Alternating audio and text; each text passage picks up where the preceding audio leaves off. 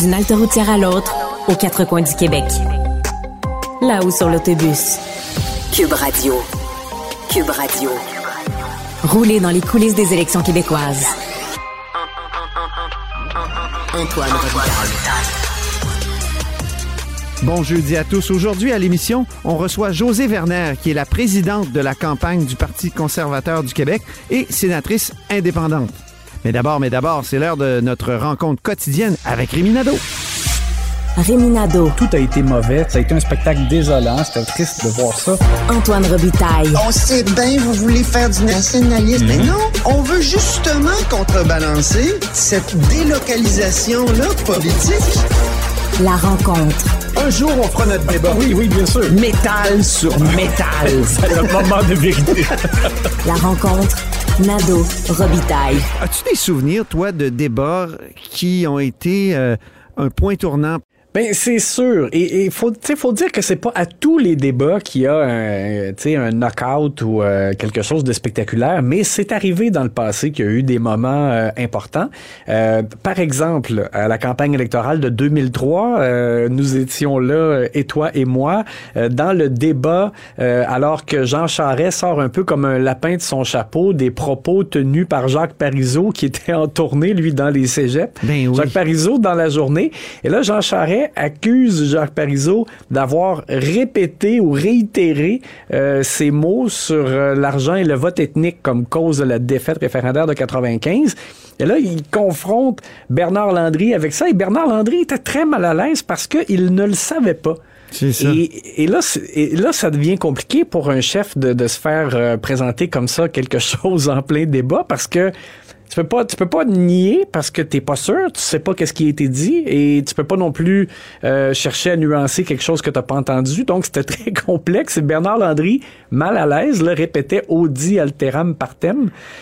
Et ça avait mal paru. Il y avait, il y avait eu l'air vraiment déstabilisé et Jean Charest, étant une bête politique, euh, avait senti, je pense, l'odeur du sang et là, il en profitait pour vraiment là, euh, aller là-dedans et y insister. Alors, ça avait duré plusieurs jours après. hein. Il y avait eu des points de presse là-dessus. euh, euh, Oui, et Bernard Et, et- et c'est vraiment un, vraiment, comment dire, un fait saillant du film euh, À hauteur d'homme Oui, et je, Labrec. et- et je me rappelle qu'à cette époque-là, ça avait été aussi un peu compliqué de savoir qu'est-ce qu'il a dit exactement, parce que dans ce temps-là, on, on peut pas se fier à, à la lecture de, de Jean Charest. Il faut savoir qu'est-ce que Jacques Parizeau a, a prononcé comme mot exactement, et- Mm-hmm. et il y avait pas les, il y avait pas de tournée de, de médias là, avec lui là, au Cégep. Donc, euh, ça avait été un moment ça assez euh, important. Et, et, et au dernier débat, celui de 2018, ben on se rappelle aussi euh, de Jean-François Lisée qui a, qui a comme commis un faux pas. Ça, c'est comme une attaque qui se retourne contre la personne qui l'a qui l'a Ben fait. oui. C'est-à-dire que Jean-François Lisée avait choisi d'avoir un autobus coloré, là, euh, tu sais, un peu peace and love, euh, euh, pour donner une, euh, un ton positif à sa campagne. Et euh, il faisait même des publicités avec de l'humour hein, à ce Oui. moment-là. Puis là, Tout en, étrangement, tout en il- disant sérieusement. oui, c'est ça. Puis là, étrangement, au débat, C'était assez bon d'ailleurs. Puis les- dans les autres débats, il avait très bien performé. Mais là, il arrive Mais- au face-à-face, puis il, il s'en prend tellement à Manon Massé. Puis tu sais quoi? Cette nuit, j'ai fait de l'insomnie. Puis je me suis dit, ah, je vais regarder le débat de 2018. oui, parce que là, c'était un bloc, c'était un bloc qui était sur la santé, si je me rappelle bien. Exactement. Et là, donc, ça avait l'air complètement hors propos. Jean-François Lisée qui essaye de déstabiliser Manon Massé en lui disant, mais c'est qui le véritable chef de Québec solidaire? Parce que vous et Gabriel Nadeau-Dubois, vous êtes des co-porte-parole. C'est ça. Qui est le chef? Qui tire les ficelles? Mais là, tire les ficelles? Puis là, Pierre là, Bruno, son- l'animateur, qui était outré, qui disait il faut, vous êtes pas dans le sujet, vous êtes hors sujet, arrêtez. Puis, euh, puis Jean-François Lisée persistait, hein? Et Oui. euh, moi, j'étais dans la caravane péquiste en, en 2018 à ce moment-là. C'était là le lendemain vraiment comme une catastrophe qui était tombée sur la campagne, qui allait plutôt bien. Oui, c'est ça. Mais Tous là, les il avait- conseillers disaient on comprend pas, il nous a jamais parlé de ça.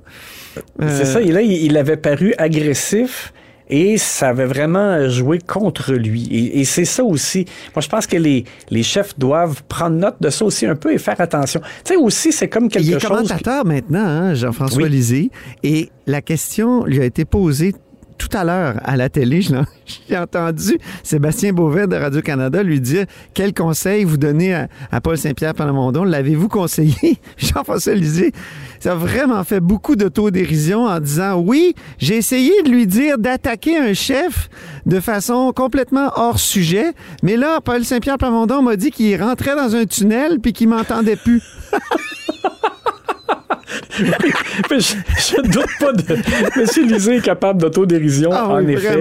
oui. Et, et j'allais dire aussi, Antoine, moi, je pense que les chefs aussi doivent faire attention à quelque chose, c'est que tu peux faire mal paraître un adversaire si tu lui poses une question euh, à laquelle il est censé avoir la réponse et qu'il ne l'a pas. Tu sais, par exemple, euh, Bernard Drinville, j'ai entendu dans un débat à la radio euh, avec les candidats, candidates de Lévis, il, il, a déstabilisé la candidate du Parti conservateur parce qu'il lui a demandé c'est quoi le taux de chômage à Lévis et elle n'était pas capable de le dire.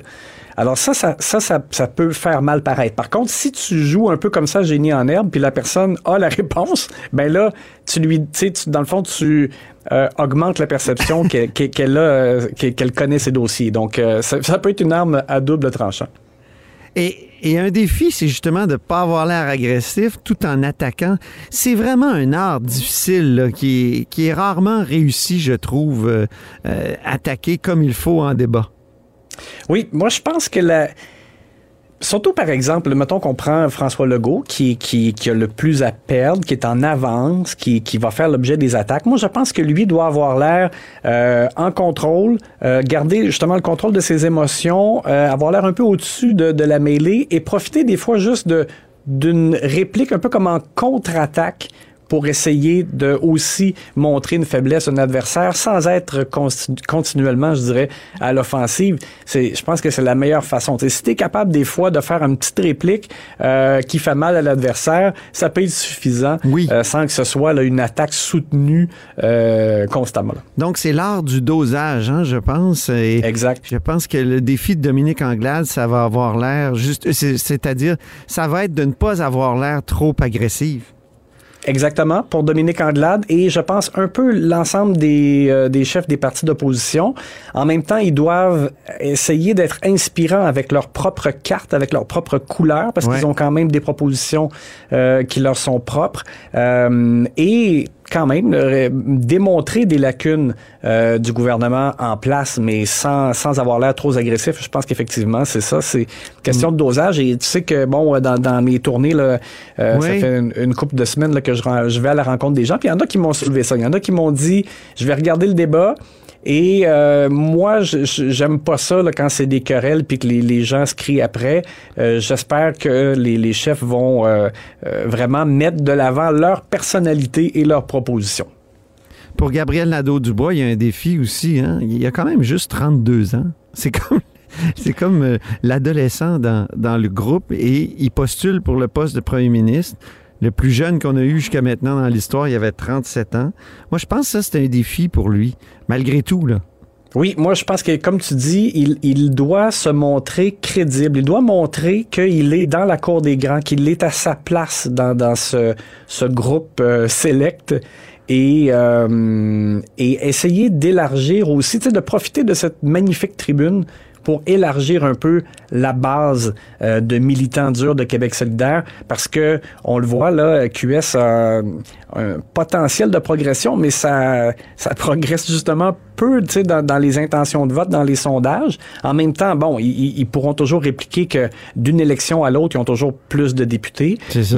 bon, alors oui, il y a une progression, mais euh, on sent que c'est comme dans certains secteurs, par exemple au Québec, euh, qui sont comme s'ils avaient atteint déjà, on dirait, une espèce de plafond. Alors, il, il doit faire aussi, il doit être conscient qu'il doit hum. faire éclater ce plafond-là. Éric Duhem c'est sûr qu'il va essayer de jouer la victime, peut-être, mais c'est c'est pas la meilleure rhétorique.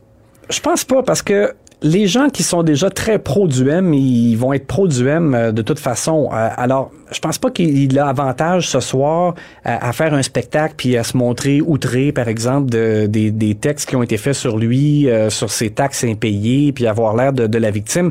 Moi, j'ai vraiment l'impression que jouer ses cartes intelligemment pour lui, ce serait vraiment d'insister sur des idées qui lui permettent de se démarquer. Oui. il y en a beaucoup parce qu'il se démarque sur à peu près toutes les oui, c'est ça, parce qu'il est, il est souvent sur des terrains où ne vont pas les autres, donc il a l'occasion de montrer, nous, on est vraiment différents. Et, et, ça aussi, je l'ai remarqué en, parlant aux gens dernièrement, je, je constate quand même qu'il y a des gens qui sont pas pour la CAQ, mais ils, se tournent vraiment pas automatiquement vers Éric Duhem. je te dirais même, euh, c'est loin d'être acquis. Il y en a qui disent, ah, mais lui, je l'aime pas. Donc, ça sera pas la CAQ, mais ça sera pas Duhem, certain. Mm. Mais, mais peut-être qu'il a l'occasion de charmer davantage, euh, lui aussi, donc, en, présentant euh, des idées et en n'ayant pas l'air seulement d'être là pour pourfendre la gestion de la pandémie. Et quant à Paul Saint-Pierre Plamondon, il va falloir qu'il existe.